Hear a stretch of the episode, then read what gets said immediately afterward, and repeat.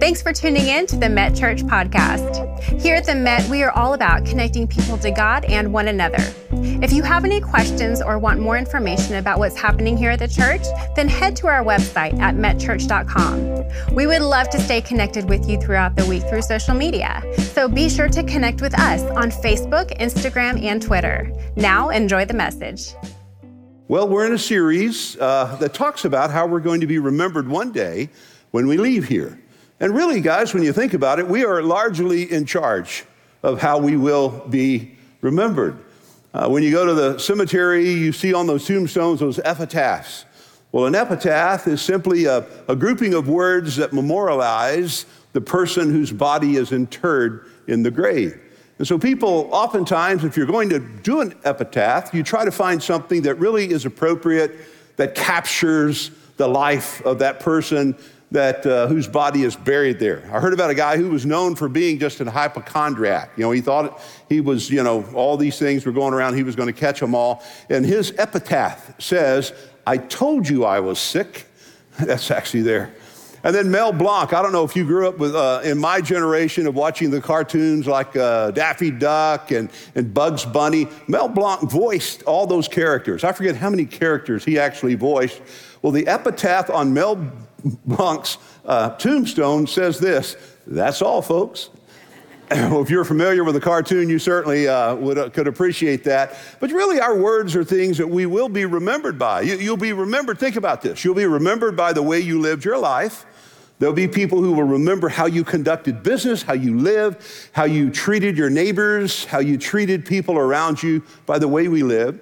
Uh, we'll be remembered for the work that we've done, uh, the, the, the good for other people, charitable good, the good things that we did through our church in different ways, in which we tried to make our lives benefit the lives of other people. So, the way we live, the work we've done, and then we, you, will be remembered by the words you've spoken. Uh, words are powerful and you'll be remembered by the words you've spoken. How many in the room probably could remember something a grandfather said to you that resonates in your mind? Maybe it's funny, maybe it's something very significant. You might remember the words of your grandmother, and that just set in your heart and head. Man, grandmother always said, we sometimes say. And so her words, though she's been in heaven or he's been in heaven for a long time, their words continue to live because words have a way of leaving a legacy. Think about words that we remember. Think about some of these words from music that we remember. For example, you may remember this. Uh, uh, finish the statement, finish this lyric. I'm in love, I'm all shook up. Thank you. Three of you remember. Did you go see the Elvis movie? Anybody born before, after, uh, before 1977? You should have gotten that one. Okay, here's another one from music. All right, we're going to jump over into the country world. Are you ready? I hear the train a coming. It's Thank you. Now you're catching up. Very good. You're 11 o'clock, man. You got to be on the game here. All right, how about this one? I'm proud to be an Okie from Muskogee. Thank you for not leaving me hanging there. Oh, for all you Okies, I'm sorry about how that ended up yesterday for you. I know some of you are in depression about that game. I'm very sorry. I had to minister to some of our Okie fans uh, this morning, and so I, my heart goes out to you. All right, from movies, memorable lines from movies, see if you can remember these. I'm going to make him an offer he Yes, very good. How about this one? My mama always said life is like. yeah. And then you think about some famous leaders that have left words that have memorialized their life, like Martin Luther King, who said, I have a dream. Or you remember John F. Kennedy, his famous words ask not what your country can do for you, ask what you can do for your country. Boy, we've gone a long way from those words, haven't we? What was interesting is to note that the average person will speak about 18,000 words a day. Wow, somebody actually researched that and, and found that. 18, you, you realize that's like a 54 page book you're writing every day with your words. I didn't realize we talked that much. Somebody said, really, that old expression, talk is cheap. They say that because the supply always exceeds the demand. But in Proverbs chapter 18, verse 21, the Bible gives this warning. He says, There's life and death in the power of our words. I mean, if you've ever been in a waiting room waiting for the surgeon to come out and give you the report of your loved one, you know that when that surgeon appears, you're, waiting with such anticipation and, and some level of anxiety because you know there's life and death in the power of their words. Or if you've had tests run and, and you're waiting on the results of your test, and so you're listening to your doctor as the doctor begins to share with you the words of your uh, results of your test, you know you listen because there's, there's power in those, in those words if you've tried to make a sale and you're waiting on the response and you know that if you make this sale, what it'll mean to you or your company or your family. And, and so you, you know that that answer, there's so much power in the answer. And so we all get it. There, there's great power in our, in our words. Our words have lasting power. I talked about remembering the words of a grandfather or a grandmother. Uh, the Bible says in Proverbs that an appropriate word spoken at an appropriate time is like apples of gold in pitchers of silver. It's a beautiful work of art. In other words, to say the right thing at the right time to the right person is a treasure to them. I mean, with our words, we can lift the burden they carry. With our words, we can bless them. Or with our words, we can, we can tear them down and we can make their life so much more difficult. I'm just trying to drive home that idea in your mind that our words are so powerful, and one day we will be remembered for the words that we have spoken. You think about the positive things you can say, and you really never know where someone is when you feel led to say something positive. You send that text, Hey, I just had you on my mind today, and I want you to know I prayed for you. And all of a sudden, you get a response back to say, That meant so much to me. I was having a terrible day. And when you sent me that text, it lifted my spirit. Or, or, when you send the email and you say, hey, thank you so much for what you've done with my, in my life and career. And I don't know that I've ever adequately said thank you, but I just wanted to take a moment and say thank you. And you get a shocked response. I, I thank you so much for that. I mean, you, you, you never want to underestimate the difference that your words can make. A, an appropriate word at the appropriate time can breathe life and joy into someone's life. Conversely, a negative word spoken to the person at the, a, a difficult time can, can bring so much heartache and difficulty in their life. Everybody in the room can remember something hard that was said to you. Maybe your dad said something, or your mother, or maybe a grandparent, maybe a loved one, a friend, someone you trusted, someone you uh, allowed inside the perimeter of your life that were, got close to you and they said something harmful and hurtful and hateful. And even as you said in the service, you, you still remember those words. Remember the little saying, sticks and stones may break my bones, but words will never hurt me? That's really not true. Not the part about sticks and stones breaking your bones, that's really true. But the part of your words can't hurt you, that's, that's not true. Words have a lasting effect, and words can be harmful, and words can be, can be hurtful. Sometimes you take those words and you internalize them, and a, a, word can set in your spirit for a long time. Like I said, we can remember words spoken to us when we were a child. Well, why do we remember that? Because it's still setting in us. You, you can forgive someone, but you really can't ever forget it. In fact, forgetfulness is really not tied to forgiveness. We say, well, I'll forgive and forget. Well, good luck with that. I mean, you can lie about it, say, oh, I forgot about it. No, you didn't forget about it. Here, here's how that works. What happens is time, once forgiven, time has a way, and God has a way of taking the pain out of the memory. You'll always have the memory, but the memory just won't affect you like it used to. You, you might not cry when you think about the words. You might not get mad when you think about the words. You, you might not have an emotional response to the words because time and the Spirit of God has taken the pain out of the memory, but you still have that memory. I mean, Proverbs was warning us. He said, Man, when you say the wrong thing at the wrong time to somebody and then you try to go back and fix it, he said it's like milk spilled on the ground and you try to go recollect it. He says it's like feathers in the wind. You go try to get those feathers back, but you'll never collect all of them. He even said that when you offend someone, it's harder to win back their trust than it is for a military to win uh, over a strong city. So the point is sometimes, guys, if I could help you as I'm trying to help me, sometimes the best thing we can do is hit the pause button. Instead of giving an emotional reaction to think and process what we're about to say, realizing that we can't draw those words back once they're spoken. That power to bless and to curse, to help or to hurt. Uh, I've tried to develop a, pro, a, a, a, policy of my personal life that I've learned from my own stupidity that I try not to knee jerk and respond quickly when someone says something that's offensive. I've, I've, tried to, before I respond angrily in an email to, well, you are too, so there you go, nanny, nanny, boo boo, or whatever before I do that, that I, I try to set on that for a, a, a day or two. I mean, I know we're living in a world of instant everything. When I started out in ministry way back in the day, uh, we didn't have the modern technology that afforded you the opportunity to, to, respond to someone instantaneously. They had things called letters. Remember those?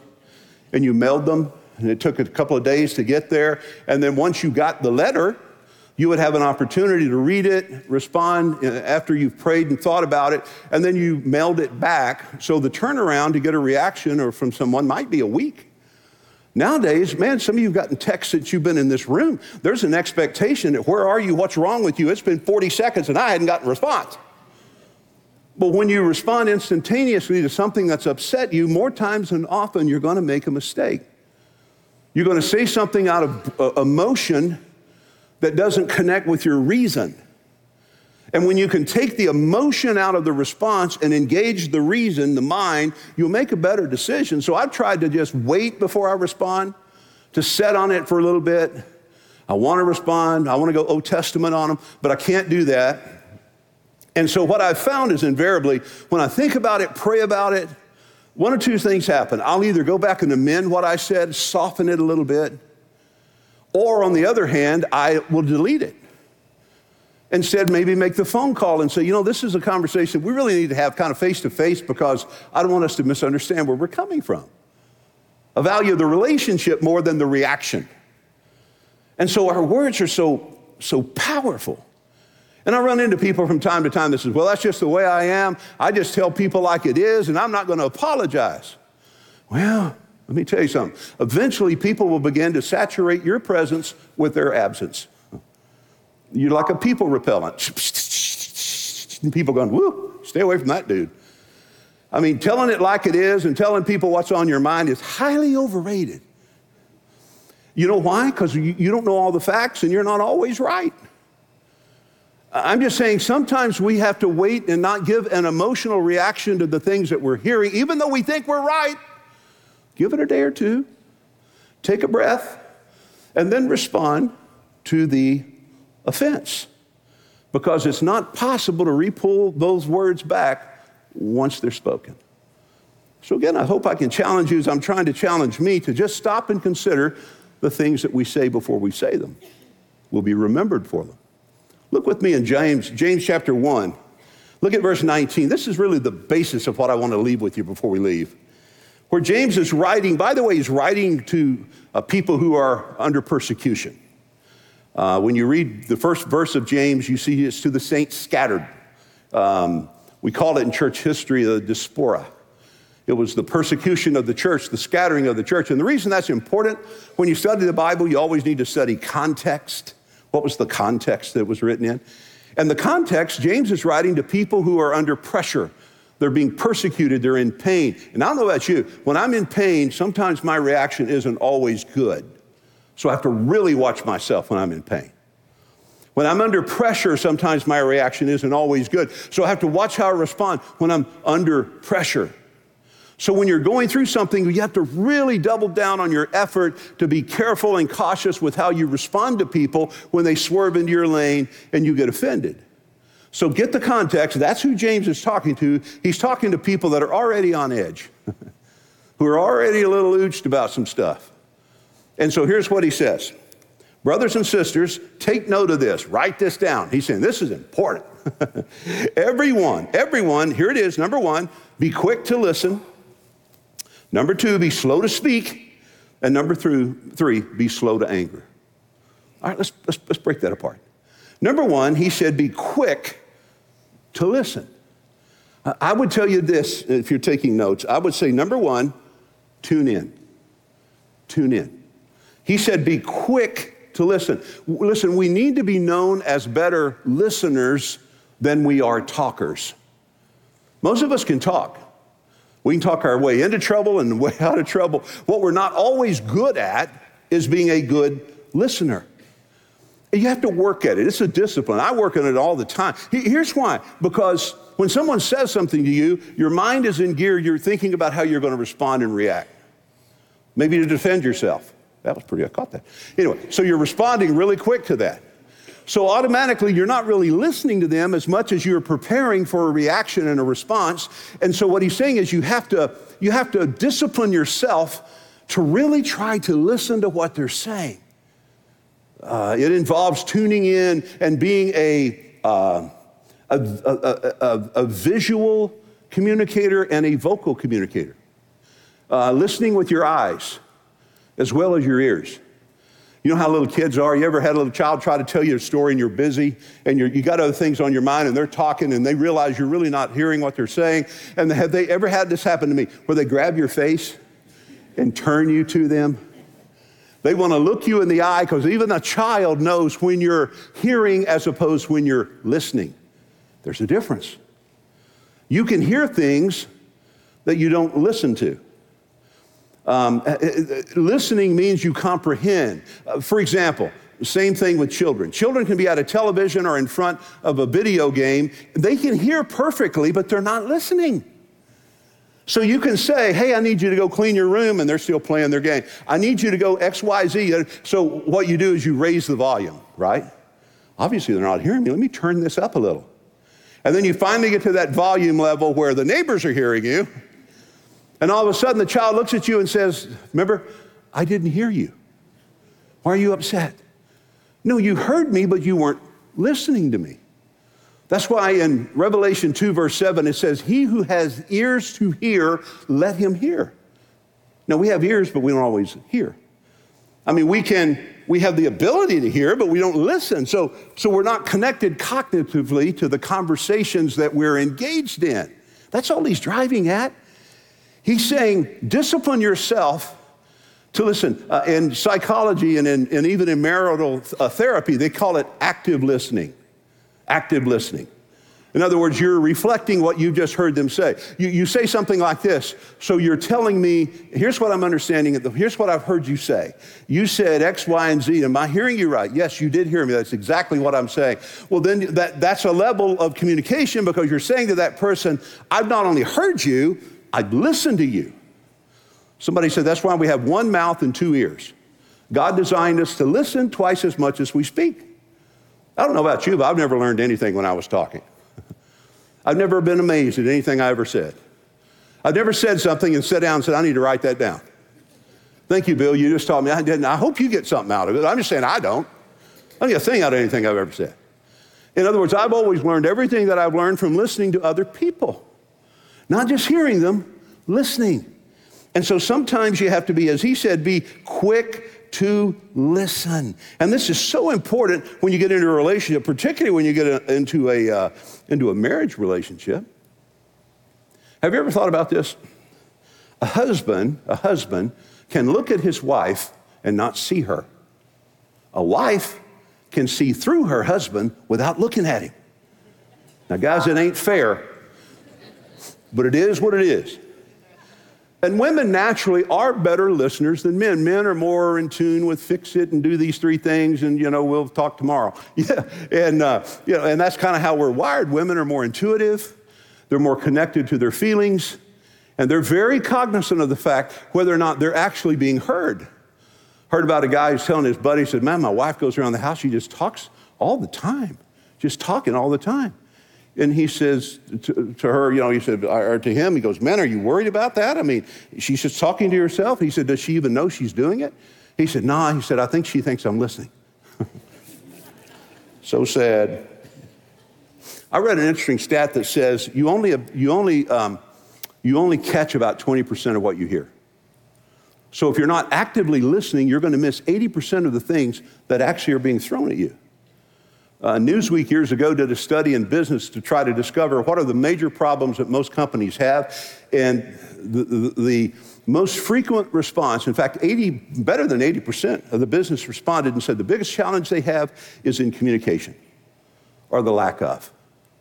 In other words, not communicating clearly, not being communicated to, the breakdown in communication. And so it's a problem.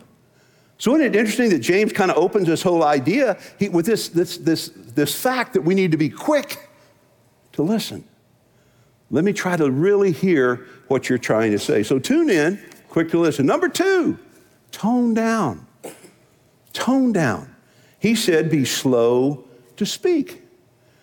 Give it some time. Remember, I said give that reaction a little time, allow the uh, oxygen to go out of it a little bit, allow the emotion to kind of go out of it a little bit. Give it some time. He said here to be slow to speak. Now, here's what happens when you're offended. When you're offended, there's that hurt that harbors in your heart, and what your words do, your words will inevitably reflect the hurt that's in your heart. Um, a good verse I can give you on this is Matthew 12 34. You can remember it like Matthew 1, 2, 3, 4, 12 34. And it says, out of the abundance of the heart, the mouth speaks. So if you want to know what a person is thinking, listen to what they're saying. The preponderance of their words. Meaning, if you're a person that is angry, eventually it's going to come out in the way you speak, the way you speak to other people. If you're hurt, it's going to come out in the way you, you speak to other people. It, it, it, affects how we see other people. See, I've told you before, you don't see people as they are in as much as you see them as you are. So when you're coming from a place of offense or a place, of, whether it's legit or not legit, if you're coming from that place, it's going to cloud and affect the way you speak to other people. So he's basically saying, slow your roll, slow down a little bit, hit the pause button. Be careful with the things you say because when you're hurt, that's the type thing that's going to come out of your heart. I mean, the writer of Hebrews put it this way Hebrews 12 15. He said, Be careful lest a root of bitterness will spring up in you and you'll defile everybody around you.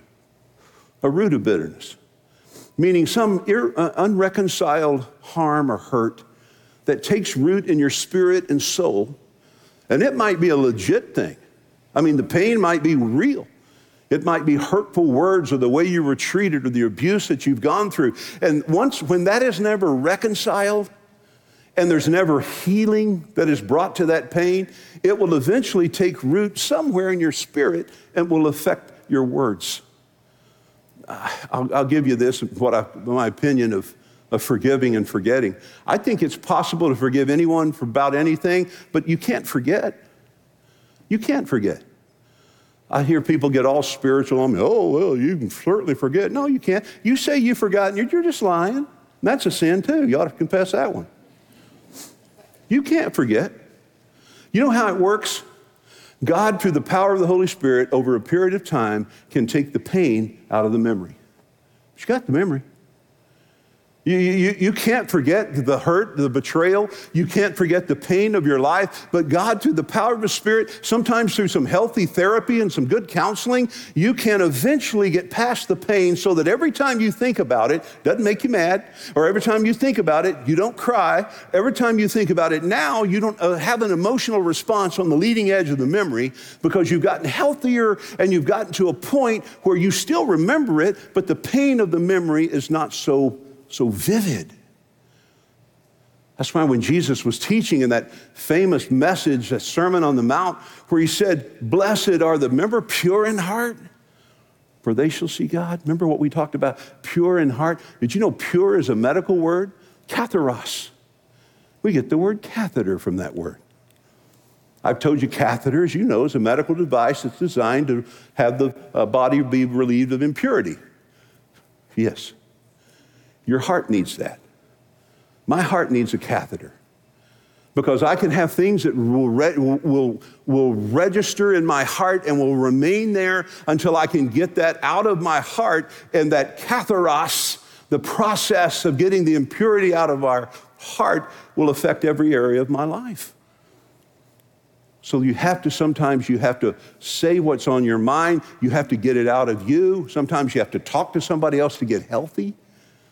I shared this with you one time. I had a psychologist in the church tell me, he said, Bill, if you can get people to talk about what they think about, most of them will not believe what they just heard themselves say. But if you don't talk about it, it almost takes on a life of its own in your mind and heart. Have you ever noticed things get bigger the more you think about them? And have you ever noticed things get worse at night? Seems like the whole world is closing in on you. The psalmist said, Weeping may endure for a night, but he said, Joy comes in the morning.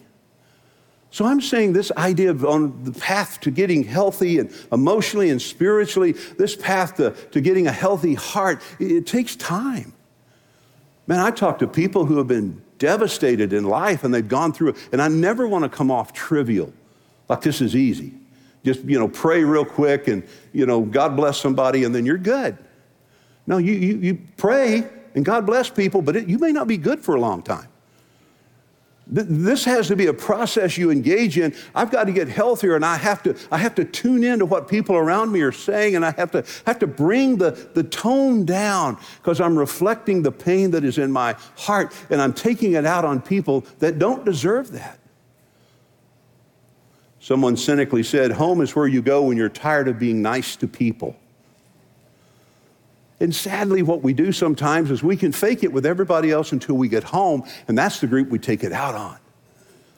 And guess what? The people we encounter in life are not the people that are going to remember us and write the epitaph. It's the people that know us best and love us the most.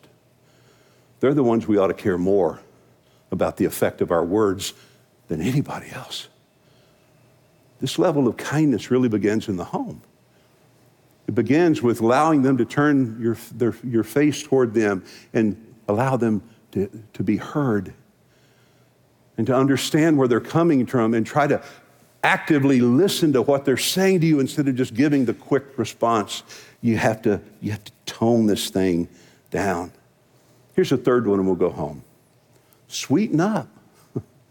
he said, slow to become angry. Sweeten up. Just get nicer.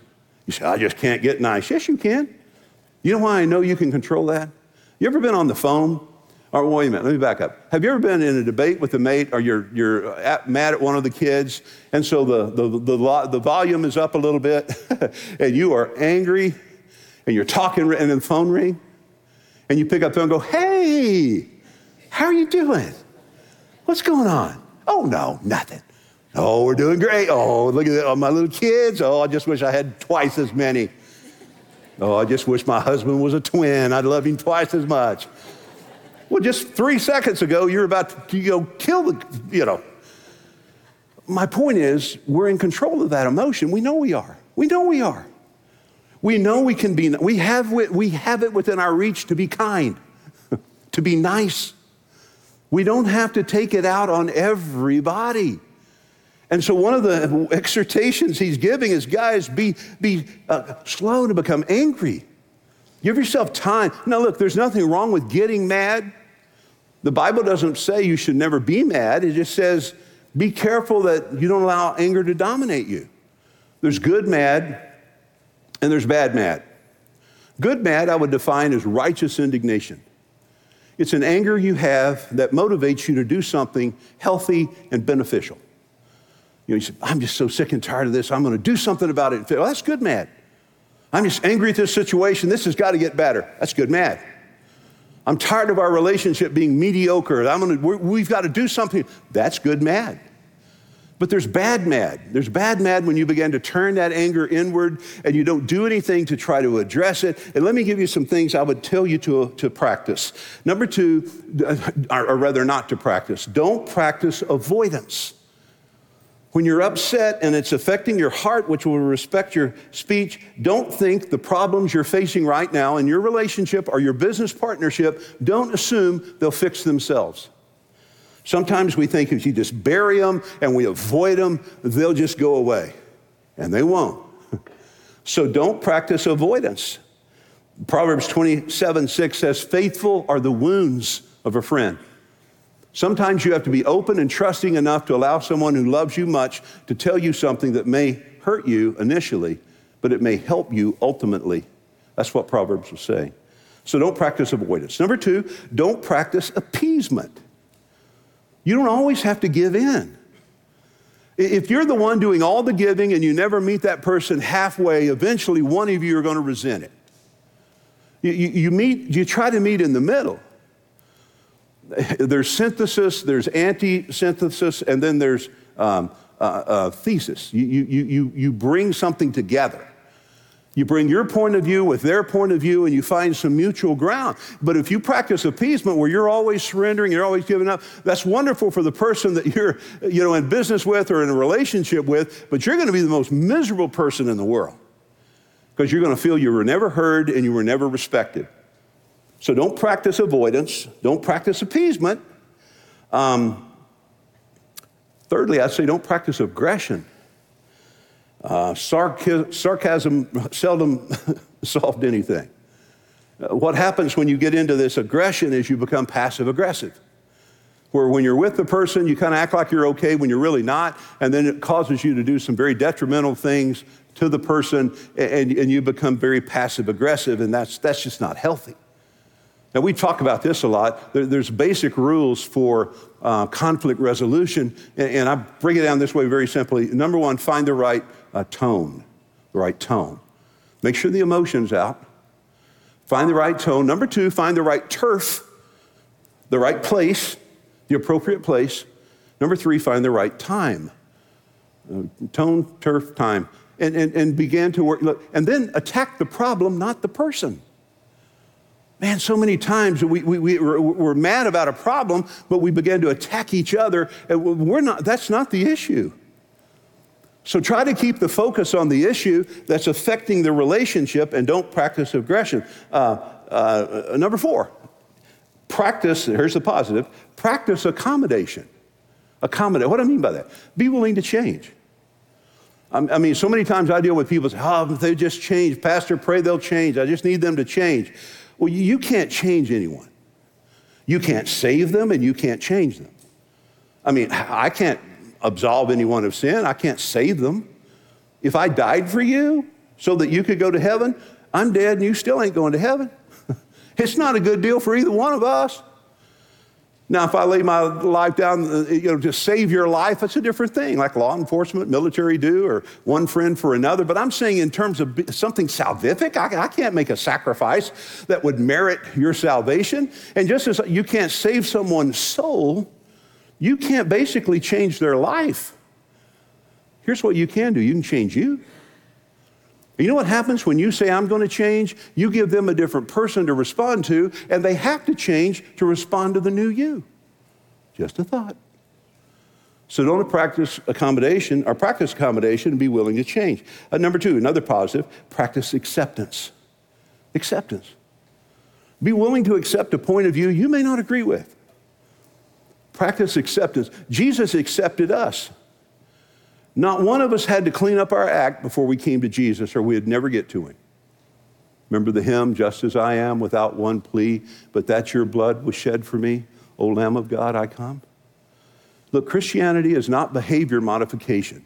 God does not change a person so that he then will love that person. He loves that person so in time he might change that person. You come to Jesus like you are. And if He accepts us that way, that's how we're to accept each other, as we are. Different points of view, different opinions. And I'd say this particularly when it comes to the home. Your home needs a place, you should be a safe person, and your home should be a safe place. Your children ought to know there is nothing you can say to me, and there's nothing you could do to me that would cause me to love you less your home. Think about your relationship with your Heavenly Father. There's nothing you could do this morning to make Him love you more, and there's nothing you could do to make Him love you less. He loves you completely. You can fall on that rock, you can't fall off of that rock. I'm just suggesting to your heart that to have a healthy home and have good communication and to speak words that will be remembered has to do with expe- accepting our, our kids, accepting our family, knowing, I love you. And then the last one I'd give you is to practice adjustment. Adjustment. Be willing to adjust to the person and accommodate that person a little, as I said a moment ago, but to be willing to adjust to their needs. Prefer their needs even above your own. Which means sometimes, guys, you have to give up the demand of being right. Now, we're going to leave in just a couple of minutes. And some of you are going to go down Riverside Drive and you're getting on 1709. There's a light there. We have officers that try to control the flow of traffic at that light. They will not get you out of a ticket, but they will help you move through that light quickly. So we have officers that do that for us. And so I'm suggesting to you that when that light turns green, if you ever took defensive driving in school, you know just because the light's green, you still look to the left, right, and you still look to the right. You know why? You have every right to go through the light. It's your right. But if you sometimes don't give up your right to that dump truck that's going to run the light, you can be dead right. And I'm saying there's sometimes in life and sometimes in a relationship where you give up your right. I'm not talking about appeasement. I'm talking about sometimes you adjust and say, look, this is not a hill to die on. this is far more important to you than it is to me. So I love you and I am willing to absolutely yield the right of way to you. And here's what you find, particularly in a relationship, that the more you're together, the more like each other you become. Isn't that scary for some people? We become like, Cindy and I were together for 42 years before she went to heaven. It is amazing how many things I do because of her. How she trained me. I'm, I'm housebroken, I'm domesticated. It's amazing. For example, Cindy had, she loved monogram towels. So we had our initials on the towels. Well, you know, if you have a monogram towel, you want that towel to be turned the right way so the monogram could be seen. Okay? You ladies are all agreeing, the guys are going, oh, I don't know. I'd hang the towel up, the monogram would be turned around. Maybe you can't even see the monogram. She'd say, honey, um, you know we have monogram towels. You know we have them for a reason.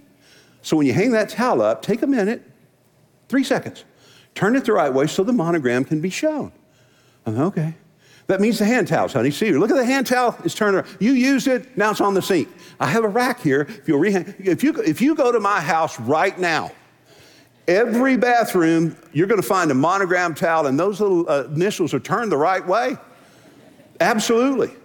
One of her other little funny things she taught me was she had this thing where you go in the pantry. Some of you ladies are going to get this. All the labels had to be turned the right way. Every label had to be turned the right way. You open my refrigerator, my Ozarka water bottles that are in there, every one of those things are turned. You say, Well, Bill didn't send in heaven? Yes, but I'm scared to death. God may have her come back and scare the crud out of me one night. I'll hear something in the kitchen, she'll be in there turning labels. And then look at me like, and then. Psst. I'm just saying that, man, when you're in a relationship with someone, it's amazing how some of the things that you used to fuss about, you don't fuss about them anymore.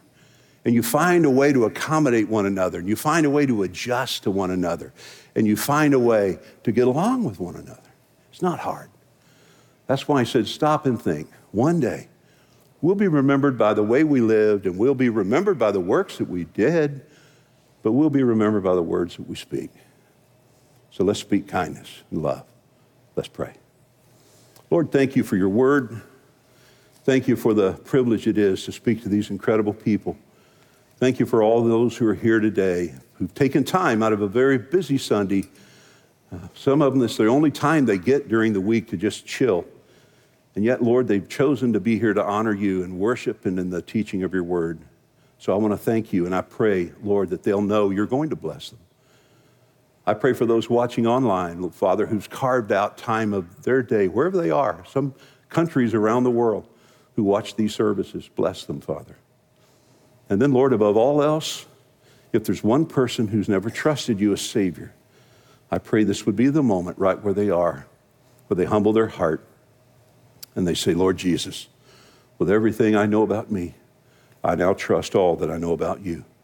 Come into my heart, forgive my sin. And I pray this in Jesus' name. Amen. Thank you so much for tuning in today. If you have any questions or prayer requests, please contact us by visiting metchurch.com so that we can follow up with you this week. We look forward to seeing you next week.